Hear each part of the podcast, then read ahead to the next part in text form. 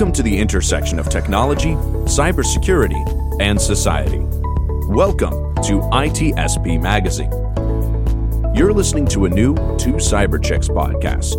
You're about to join Erika and Jax for an inclusive cybersecurity conversation designed to educate and break the stereotypes of cybersecurity professionals while providing life hacks on how to handle burnout, networking, and goal setting.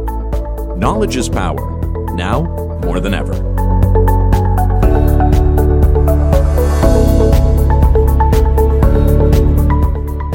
Hey, Two Cyber Chicks fam. So glad to have you here. Thanks for tuning in. You'll notice that we're missing Jax today.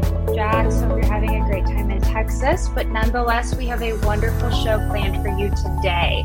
So honored to have a fellow cyber chick joining us, Chloe Messdaghi, an accomplished security executive, thought leader, podcaster, public speaker, board member, and a huge advocate within the cybersecurity community. She's been recognized as one of the 50 cybersecurity leaders who helped shape 2020, a power player by SC Media Women in IT Security, Cybersecurity Woman of the Year, Business Insiders Power Player in Cybersecurity, Cybersecurity Advocate of the Year, among many, many others. We're going to bring Chloe on.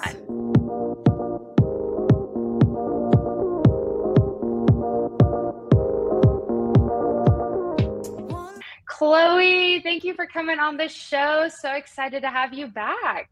Oh, thanks for having me back. That was quite an intro. Girl, I, I think we could go on another 30 minutes with all of your ex, with all of your super extensive accolades. So honored, huge fan. Love to have you back. It's definitely been a while since we last had you on the show, since you and I last caught up. Um, want to, you know, for those that haven't heard from you before, those that may be tuning in um, since we've rebranded, could you give our listeners, our audience, a little bit of a quick intro on your background? Maybe yeah. things that I didn't touch on in that intro.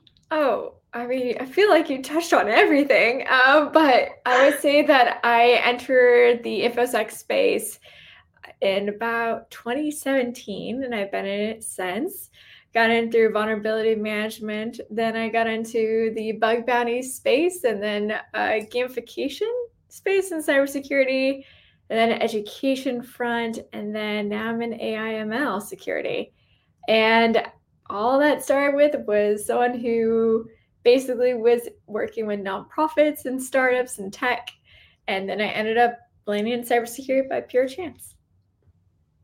I love that. You've held so many roles. I mean, looking at like just your profile, head of strategy, chief strategist, managing partner, chief impact officer, CEO, founder, head of threat research. I mean, you really did find like your niche in the cyberspace. And um, there's got to be a lot of different contributing factors, you know, that helped kind of take you there. If you had to give some advice to anybody listening to this it's like hey maybe i haven't found my niche yet what would be that piece of advice that kind of helped you get to that sweet spot that you're in now i think when i started to get to know myself better that's when kind of things lined up in a sense because i started trusting myself i started believing in myself and figuring out like what are the things i'm good at and then also you know, being able to see myself where I started recognizing that imposter syndrome was something that was holding me back, but it's kind of like an artificial thing because the reason we have imposter syndrome is the lack of representation.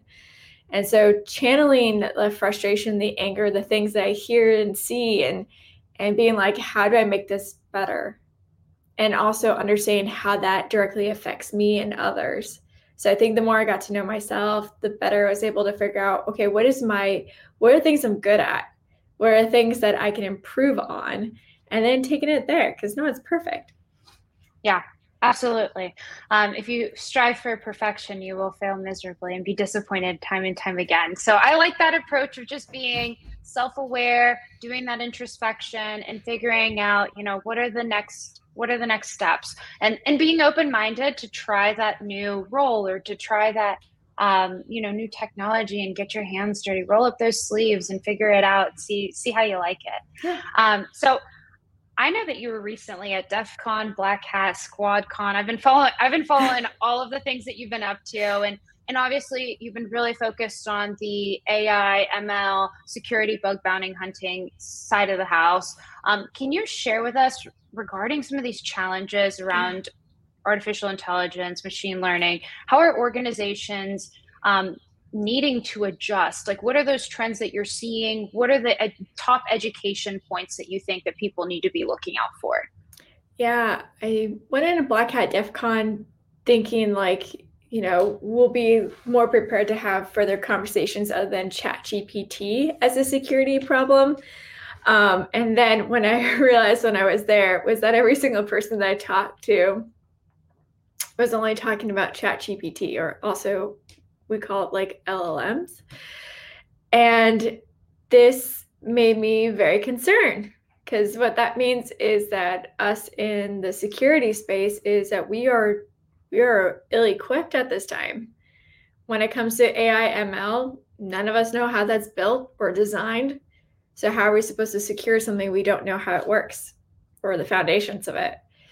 I think the thing that frightens me the most is that there's a lot of influencers out there that keep talking about ai and security when in reality they're really just talking about chat gpt and that's just like one part. Uh, AI is really broad, um, but there's other things we need to be concerned about. I remember when I first got this role at Protect AI, I started interviewing folks that work in this space. And the things that kept them up at night was the fact that there's this thing called like data poisoning. So, for example, say that you know you have taught this model that every time that it sees like a Russian tank, that this drone would fire at a Russian tank because it has image recognition. But say if you got someone to come in and change what that image is, say to a school bus, that becomes a lot more scary, right? And I know usually when we talk about data poisoning, we think of the red light, green light, that it can take a threat actor to come in and like change the light to a different color, causing a situation or a crash but I think of like the bigger situations where people are going to become victim because us in security, we're just talking in circles and instead not admitting we don't know. I think that's the one thing that scares me the most is that I kept seeing that at DEF CON and Black Hat. Yeah, it seems like there's been a laser focus on like a few trendy things. I'm gonna talk. I'm gonna talk and just spill spill it. Go for it.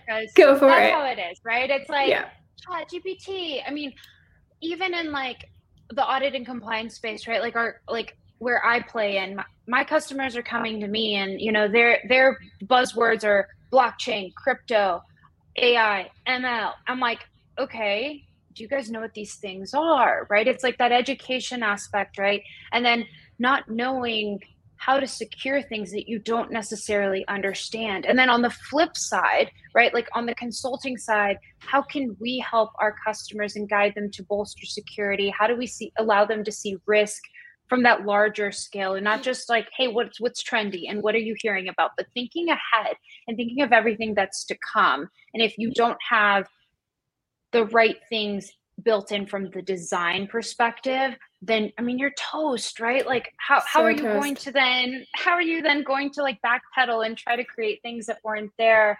Um gosh, I mean chat GPT, don't even get me started on that one because I know Jackson and I always talk about that because uh, we see, you know, thought leadership coming out through that. And and it's like reviewed and signed off by somebody, right? But I'm like, oh my gosh, okay. So, um, you know, organizations are now combating that with coming out with AI policies and like banning all of these types of tools from being utilized in the workplace. And it's more so, I feel like, from a place of fear, right? Like it we're is. just going to ban them because we just don't want to mess with it and we don't want to play in the space and we don't want to open up that room for risk. Yes. It is it is one of those things because once you you give this product to the world that can make their life easier and help their job better, you know, in some ways. Like think about how we don't have enough hours in a week, but we have so many things deliverables. So ChatGPT kind of becomes your assistant in mm-hmm. a sense to help you get it done. And then companies to take it away from you when you've already started using it and it's been implemented and there hasn't been problems before. It's kind of weird. You're like, Yeah. like, look at this pretty thing. I've used it. It works really well, but now I can't use it. Also, how would they know? Like that's the other thing that goes through my mind. How would they know? That's a very good point. There are workarounds. there it's called a personal computer. yeah, absolutely. absolutely. Um, so it is actually. This is. I mean, this is pretty surprising for me. Um, knowing how wide scale these conferences are and that you walked in and that was like one of the alarming takeaways. It is so, incredibly scary. well these things have to obviously um, you know come from the top like we got to start exposing people and educating them do you have any like resources off the yeah. top of your mind that you could share with us um, so that yeah. we, can, we can you know start to spread the word and hopefully that's a trickle downstream effect yeah so um, during def con week or hacker summer camp or whatever we would call it, Black Hat. Um, that week we launched a the first ever AI ML bug bounty platform. So people all around the world can go and find vulnerabilities and report it on there, get paid out. And we believe in like paying people the right amount. I think a lot of times when it comes to bug bounty companies, they don't pay out the researchers well enough for the hard work that they've done. And we want to make sure that we give them you know, good rewards. But also when you find vulnerabilities in AI and ML, they're pretty darn scary. So they should get paid out a lot more, in my opinion. Um, so we launched a platform that does that so people can go in our Discord, hang out, and everything. But additionally, we come out with content teaching you how to hack certain AI and ML. So that's pretty cool. And we're going to continue to keep educating the community and being there because I think that this may be one of those situations where no one's really in this space. So that yeah. means no one should experience imposter syndrome because no one knows what they're doing in this space. So just think about it. Like, no matter who you are, your background, you're welcome because no one else knows what they're doing quite yet. And it's good. Jump in the, head first. right? Yep. and that's what that's that's how we start solving things. We learn from our mistakes and we learn as we practice and we go. And that's what this is going to be all about is a lot of learning you know what? People were talking about the cloud this way years and years ago, right? oh, yeah. So I'm definitely going to get these resources from you offline. I'm going to put them in the show notes. So anybody that's tuning in that's like, yeah, I want to get my hands dirty. I want to start getting my hands into this educational content. We're going to provide that. Uh, so thank you, Chloe. Yeah. I'm going to pivot a little bit. So along with other things that you've been up to, um, I've been keeping up with those chats around climate change and sustainability and the need for the resilient future and diving into that intersection where InfoSec meets the sustainability. What are some of those things that we as individuals or our organizations that we work for, or even organizational leaders that might be hearing this right now, um, what can they do to start trending towards that positive impact? And I know that's a loaded question. I know that you've given talks on this, um, but you know, in a cliff note version, what are some actionable steps that we can take? Yeah, I would say that almost in every industry these days, the talk of climate change and the impact that it has on industries is something that's pretty out there. Um, but then when it comes to infosec or cybersecurity, there hasn't been any. So during the pandemic, one of the things you know I started recognizing was concerns about climate change threats. Um, one of those was because you know in in the Bay Area in 2020 there was a massive fires, and so when you opened your curtains, everything was orange and red, and it wasn't Photoshop those images, and it was surreal, and it scared me. It also scared me when later that year I flew somewhere and I saw a bunch of land just completely dry where it used to be, you know, mm. where they would have rain. Um, and then if you just look at just recently, like in California, we had a hurricane, a tropical storm, which is unheard of. Um, and I think the thing that's so hard to understand is how come in our industry we're not talking about it. And I always think of, uh, you know, we don't talk about Bruno. That song always plays yeah, in my head. Yeah, yeah, yeah, um, yeah. Because that's really what it is. It's like no one's talking about it. I remember when I started researching, like no one's done research in this space yet. No one's given talks about. It. No one has even written about it. So I started doing that. Um, And it's finally picking up. It took two years to start getting where I am right now on that front. But it is one of those things that makes me concerned because still no one else is talking about it. And being the only one in the room also makes you kind of a target sometimes. And so that's the one thing I would say is kind of frustrating is that people are scared to talk about it with their colleagues because of the political situation that now climate mm-hmm. change exists in when it shouldn't be political because it's almost the same argument if the the earth is flat like we have had evidence since the 70s climate change exists it's happening yep.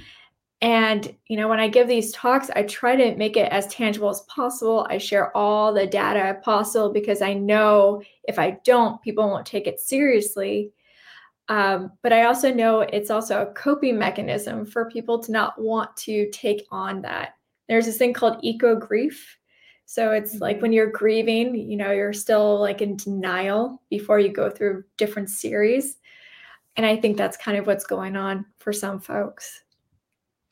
That's interesting. So it's a taboo topic because people don't want to accept that this is a real thing. This is yeah. this is something that's actually happening day to day and i and obviously i mean it goes without saying like us being in the technology sector we aren't environmental scientists this isn't like part of our day-to-day conversation it's not something that we're like actively been tasked with fixing or trying to move the needle on but you know mother nature right? We've got one, right? We've got one planet. That's something that doesn't matter what space you work in, where you live, it's something that you should care about.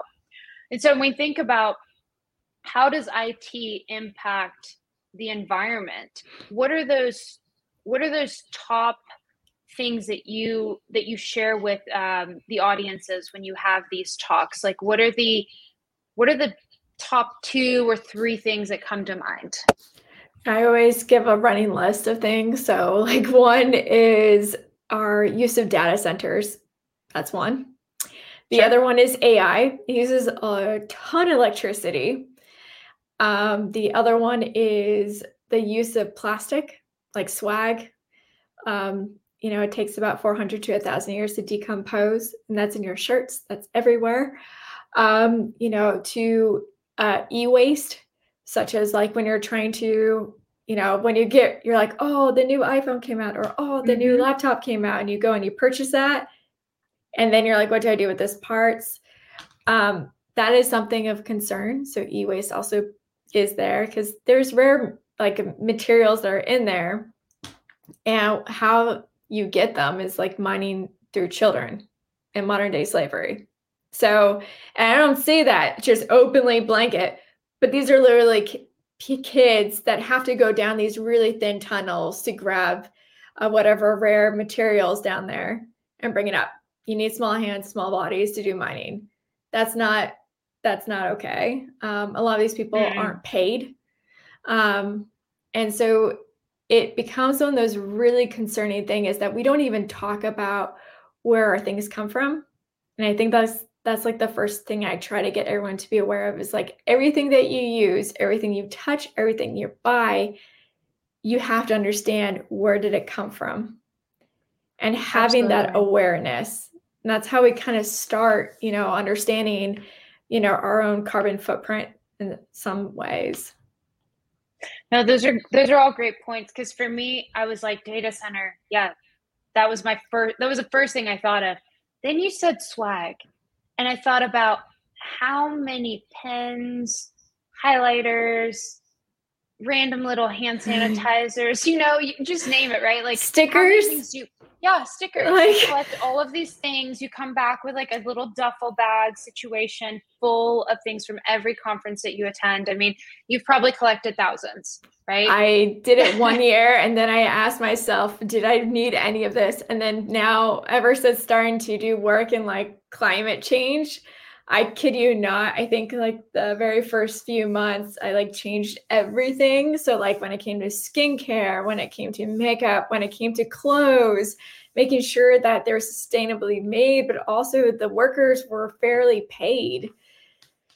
Yeah, that's a big, I mean, that's a big lifestyle change, right? It's like something that when you're going to switch to a more sustainable lifestyle, you gotta you gotta take it and tackle it full on. So I think mm-hmm. there's definitely more that we could talk about here. Um, you know, but listening to the listening to this perspective, there's a few takeaways that I can already think of, like organizations can definitely implement. So I appreciate all of the insights. If you don't want the swag, say no. That's an easy one, right?